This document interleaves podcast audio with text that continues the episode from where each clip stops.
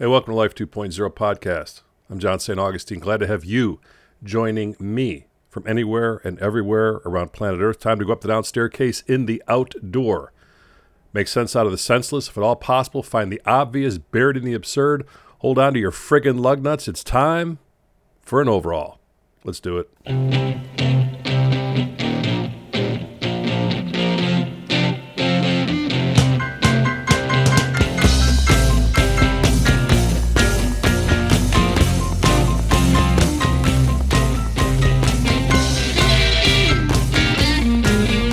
Glad to be back with you one more time from the vaunted and highly respected Aurora Media Studios.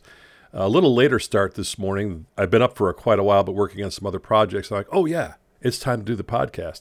And I can't even really begin to describe in accurate words how much I enjoy doing this. You know, there, this is like a an anchor spot for me every Saturday morning. It reminds me a little bit of getting up early when I was a kid, except I was getting up to watch Jonny Quest at Zero Dark 30 and not to do uh, this podcast thing, which didn't even exist back then. We all know that. And but the, but the ability to get up and to talk to the world, I got to tell you, it never loses its moment for me. I don't know where people are listening. I mean, I, I get feedback from literally all over planet Earth. When somebody in Australia, you know, says, G'day, John, that was a great show, and it was something I did two years ago. That you know, this thing is all over the internet, and it's this this big splash that I get to do every Saturday morning. So, in the stead of not doing a regular radio shift anymore, I don't know if that'll come back around again or not. I feel somewhat obligated to do this. i am obligated, obviously, and uh, to the people who subscribe and support the show. So thank you very much. If you haven't done that yet, I don't know why you haven't. You know, I, it's twenty bucks a month to to be a subscriber to the show, and it goes directly to your inbox. You click play, and there it is. And I have people that mail checks in to do it. Uh, most people, it comes out, uh, you know, right out of their, their credit card, whatever. And I try to make some equations with that, meaning, you know, I think yesterday I spent like 40 bucks for dinner at a drive through, you know? So this is 20 for the whole month. You get five shows, goes right to your inbox, and there you go. And in full disclosure, though, it is a PBS type NPR ish model, meaning that most of the people listen do not support this financially. And the people that do know that, and they still support it because they get value out of what happens here on Saturday. So if you're so inclined, and even if you're not so inclined, um, you can go to the uh, Life 2.0 page where this emanates from, and you can click Become a Subscriber. And you know what? It floats the boat. So thanks very much for doing that. And a special shout out to those people who've been supporting and subscribing to this for going on, well, it's over five years now. And the average podcast, because I produce podcasts for companies and clients, the average podcast lasts six episodes. I lost count long ago of how many episodes of this little iteration of mine uh, has has racked up over the last five years, and then add to that all the radio I've done, so you can forget about it the one thing that I always think about when I come in here to sit down and do this is I want to have something of value, right? I mean, it would be easy, really easy. I mean, I could go do it and I could go click over to uh, Yahoo or CNN or MSNBC or Fox. You just name any one of them. And I could just go down the laundry list of shit that's going on in the world and make commentary and get people all worked up and riled up and then say, have a good day. I'm not doing that you know, when I was on radio, I had to do some of that. I never really liked that at all because you have to be topical and people want to voice their opinion. And when you're doing that, it has a place. You know, radio, different than podcasting to some degree for me, but radio is about an audience, right? A listener base. And that listener base determines how much you can sell radio for. And every quarter hour, those are measured, different ways of measuring how many people are listening.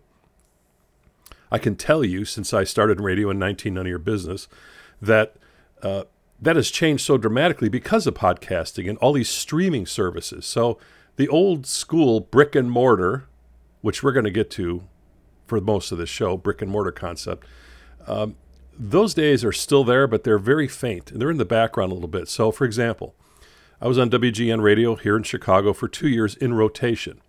And depending on what era you were listening to WGN, they were number one for a very long time. And then WBBM comes along and they're number one now because they do news and traffic and weather.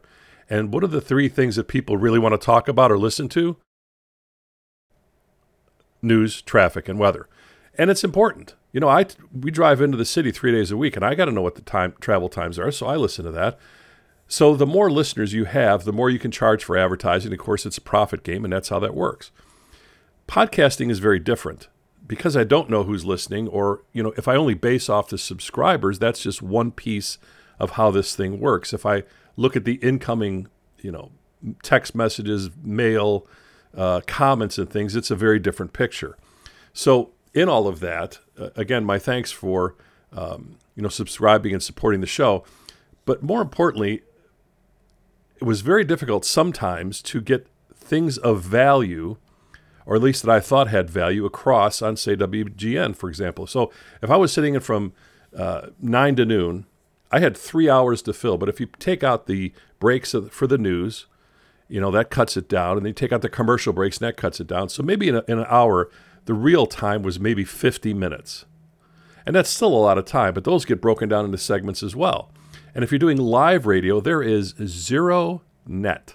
So while I don't always agree with what I hear on the radio. If you know your audience, you know you have to play to that and, and to keep that and retain that audience so you can make money. I mean, it's just the way that works.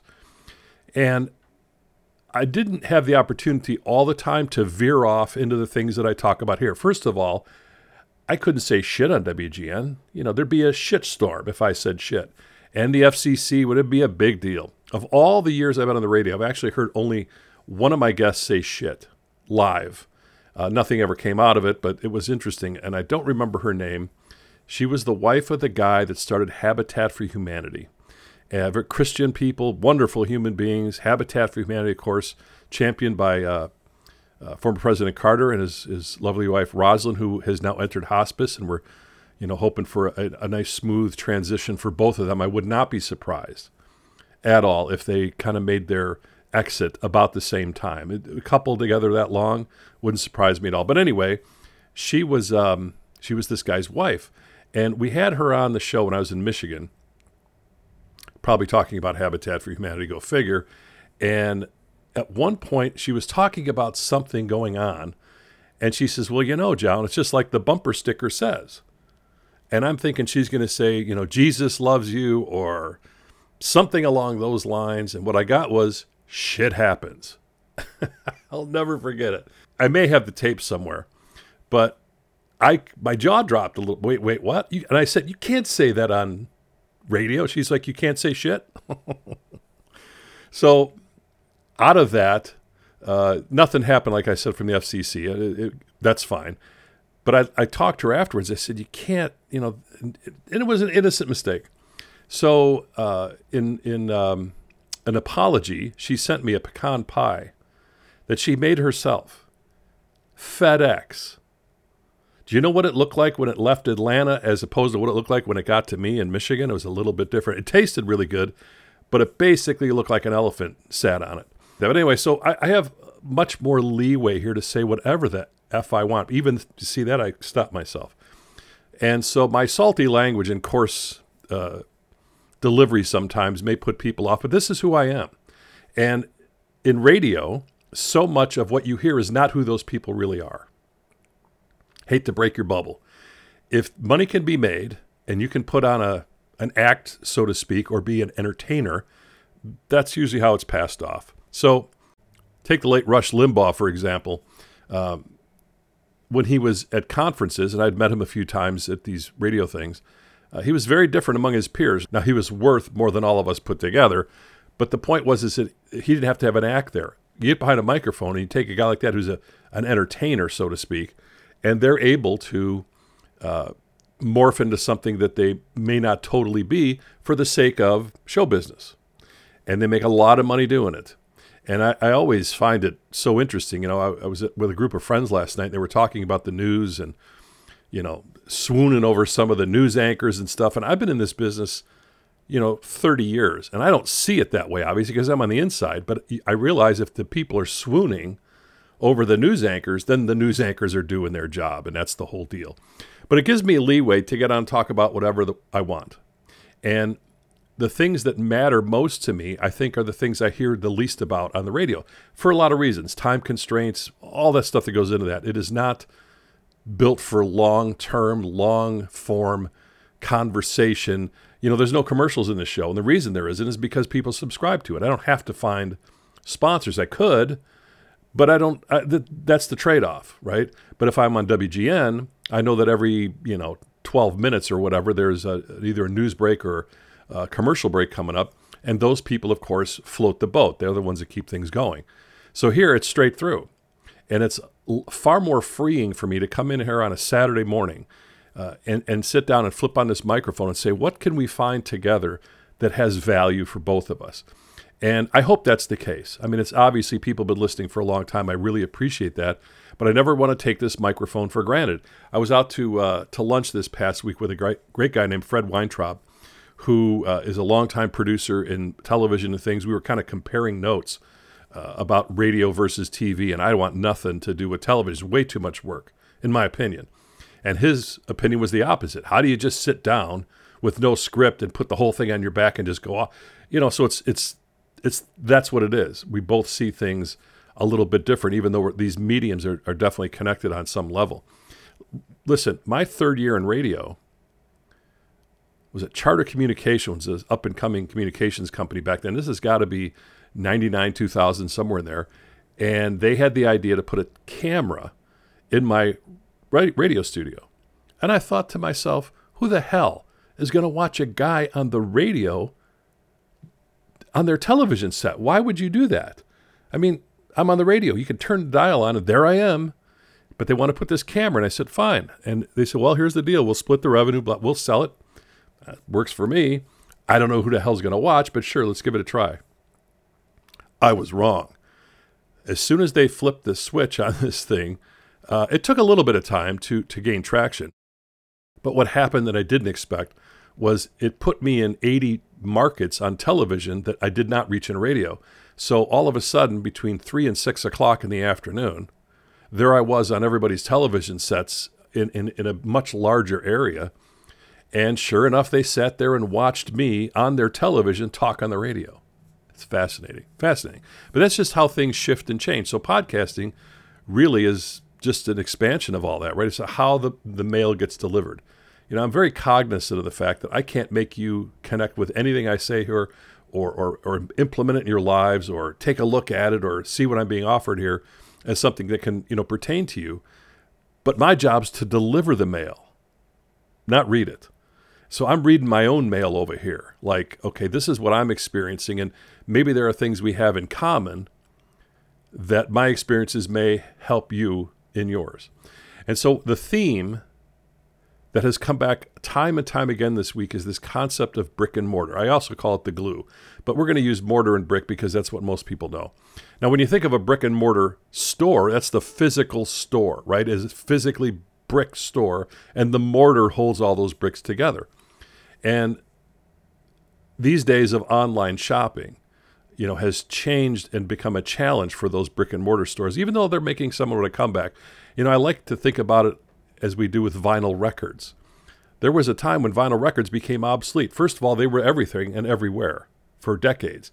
And then with the advent of new technology, they went away. And all of a sudden they're starting to come back again. So you can walk into some stores and there's a whole vinyl record section again. When they were they were gone. They were dinosaurs. They were extinct. They were out of here. I think brick and mortars like that. You know, you can for me, there's a convenience factor, no doubt. You know, you can you can go online and click something, and it's here in four hours if you if it's a certain product or item through Amazon. Uh, not a fan of Amazon, but that's an example. But people kind of getting tired of that a little bit. So as the holiday season starts to roll around, you're starting to hear more rumblings about going back to brick and mortar. That people want to be among, and I think maybe the pandemic had a lot to do with it, but they want to come back and get out and be part of the experience again. So that's obviously the brick and mortar part that we know in the physical. But as with all things in my life, somehow at some point it gets transposed into how does this apply to me? And over the past year, I've been to four or five reunions, and they're from different times in my life when I was a different guy. I mean, I'm I think I just have parts of me floating around all over the world. And every time I go to the, one of these reunions and I see people that meant something to me with a shared experience we had at that time, I get to go there for a little while and remember that guy and remember the friends, the friends that I'm with and kind of pull that together. Say, yeah, I remember when this was really, really important, when these other things didn't even exist. So, for example, and, and I appreciate uh, the comments on the, the couple of shows I've done with my Coast Guard buddies. You know, we're all in our 50s and 60s, and some are in our 70s. And to go back together after decades of not having any contact whatsoever, first of all, fascinates the F out of me. And secondly, we all needed it for whatever reason. I mean, we, we would all have our own reasons, but there's something there. So the brick part of it was the physical station we were at, you know, and we were all at different stations at different places at different time. But the one common brick we had was the Coast Guard Air Station, Chicago, at the former NAS Glenview Naval Air Station Glenview uh, base that exists, but it's very different. All, almost all the landmarks are gone. The base was, you know, flattened out, became housing after decades of work and service to the country and airplanes and helicopters and troops and the whole thing. So to go back and spend time with these folks took all of us back to this sweet spot of like 1980 to 84. And I always talk about on this show about the importance of perspective. So if I we go back to that time in my own life from 1980 to 84, none of what I could you know have experienced the last you know 40 years existed at that point yet. So all I can go back and have my reference points back then. And the clarity that comes to me from that is profound. Ronald Reagan was president. Inflation was through the roof coming out of the 70s, the, the oil embargoes and all the stuff of the 70s that went on. I remember at least two out of the four years I was there that we waited at midnight to see if they were closing our base because the funding for the military was so bad. And I, if I didn't have gate guard duty, sometimes I was on the radio or the cop comms duty, and the comms guy had to go up every two or three hours. I can't remember what it was, and check what was coming in across the teletype machine. And I had to wait up in the comms office, in the, in the main office up there, and uh, operations, and wait and see if we were open the next day, if we were on the hit list. And it was an early indicator of me that, you know, not everything goes the way you want it to go. We were having a great time, but this was way out of our control. All the budgets and Congress and Reagan and all this kind of stuff. And they kept the base open. Uh, but when you have those experiences, we all talk about them, we all remember that time. And the mortar that holds us together all these decades, even though some of it is unseen and unspoken for a very long time, it's almost like the, the elixir of life to me. Same thing with the guys I played semi pro football with or high school football with, you know? And, and, and it, it, last night we had a, a, meeting. We, we do this uh, big event every year for my high school called the Bulldog Bash. And we have not done it for a year. It'll be about 18 months since we did it the last time. We did it nine years straight, basically. One year we did two. We had so much damn fun. And so this will be our 10th one coming up next March.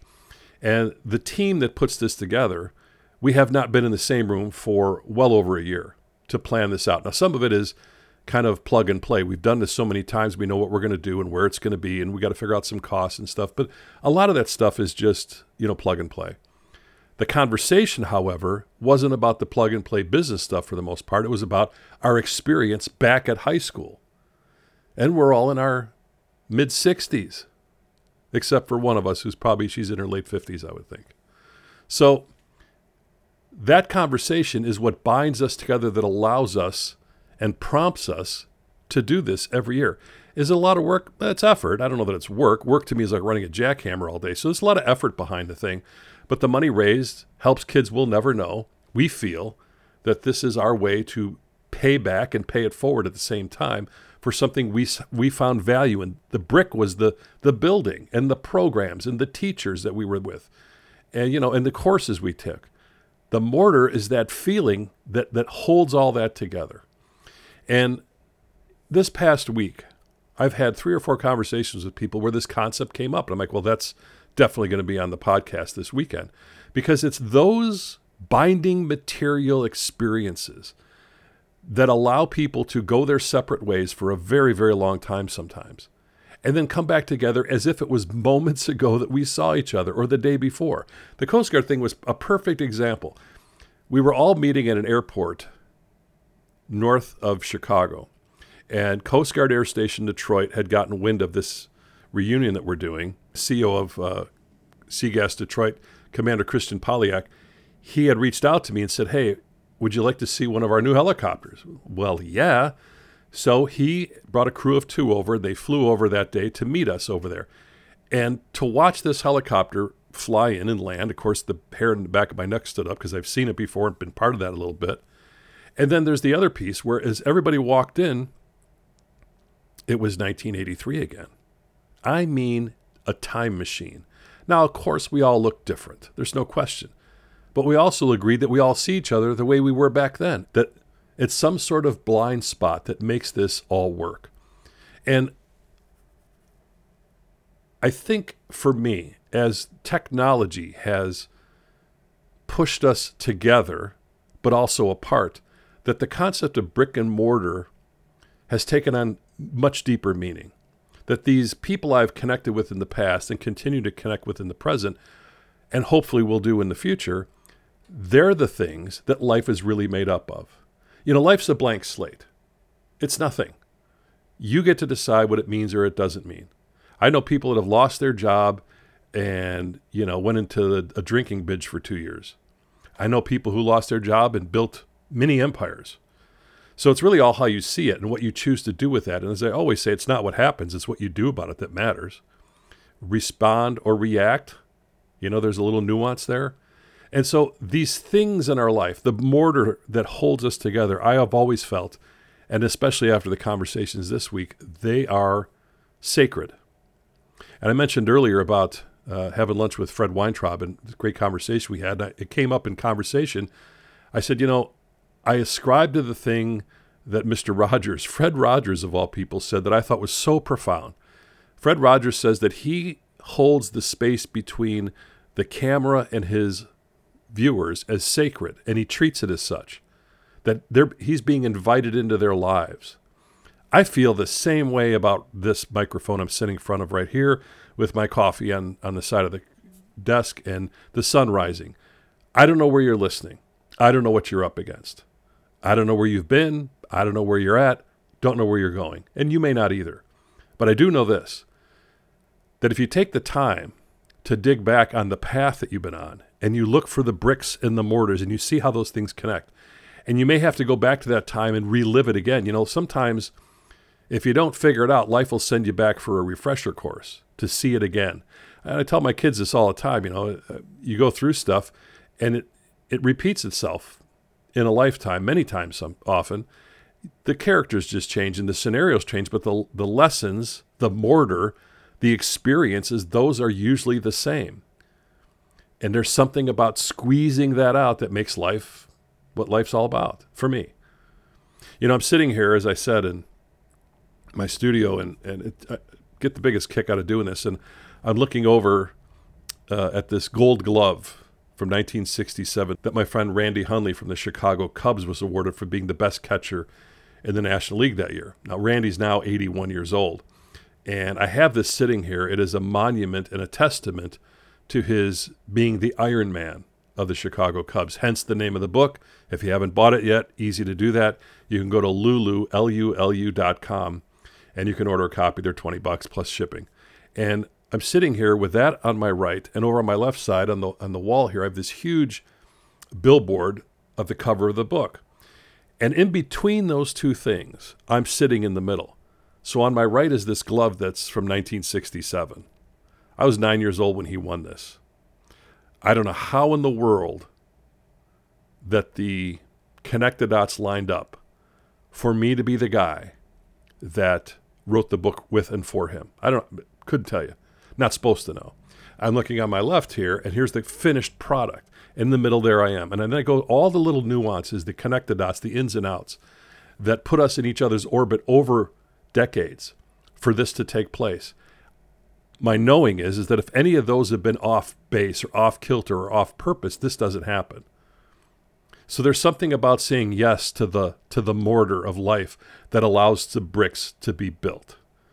And so these physical manifestations of that stuff that seems so undefinable is, I believe, what propels us forward. You know, I have friends of mine that are working on incredible projects and doing amazing things in the world. They don't make the headlines, but they're definitely lifelines. And so as you go about your business, whether you're in the physical at the brick and mortar out there and you're going to a store, that's the physical part. Just understand that the mortar are the thoughts and the actions that those are the things that allowed it to be built in the first place. Everything in my studio was a thought at some point first, all of it. Even this show, right? So I was given orders back in 1997 go on the radio. It's clear as a bell in my head. I haven't stopped. No one told me to stop. So everything has come from that. It was un, you know it was unseen, but I heard it clearly and you move off that. And so for me, those are the things that drive us. And they become sacred over time. And that's kind of all I got today, except for this. Yesterday would have been Gordon Lightfoot's 85th birthday. He passed away last May, I think it was May 1st. And um, iconic singer songwriter, probably the best known Canadian export since Moosehead beer, in my opinion. And anytime a guy can walk out, or a gal can walk out with a 12 string guitar and do the things that he did, uh, they should not be forgotten. So here's a short uh, little live performance from Gordon, one of my favorite songs, Carefree Highway. Uh, it was written because he was on a stretch of highway in Arizona. It was called Carefree, Arizona. And um, he wrote the song, and uh, it became number one in 1974. And whenever I hear it now, I think about where are those places that we can kind of just slip away just for a little bit some place that's carefree where all the pressures of the world are not sitting upon our shoulders and keep it in perspective folks shit's going to hit the fan whether you like it or not the thing is to be behind the fan when the shit hits it not in front of it until next time be well safe travels keep the faith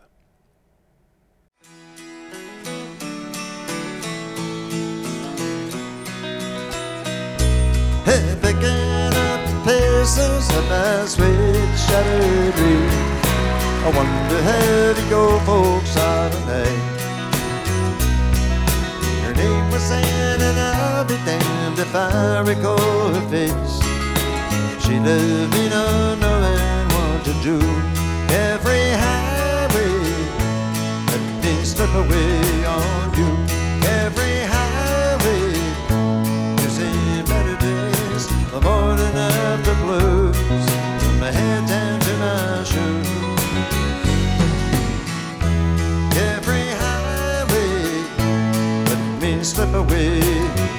Slip away on you.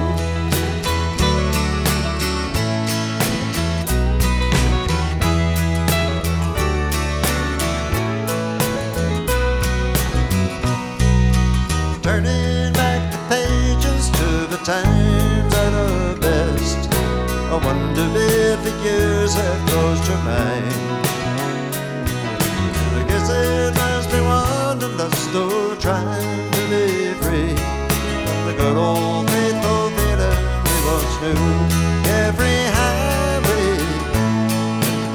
away on you.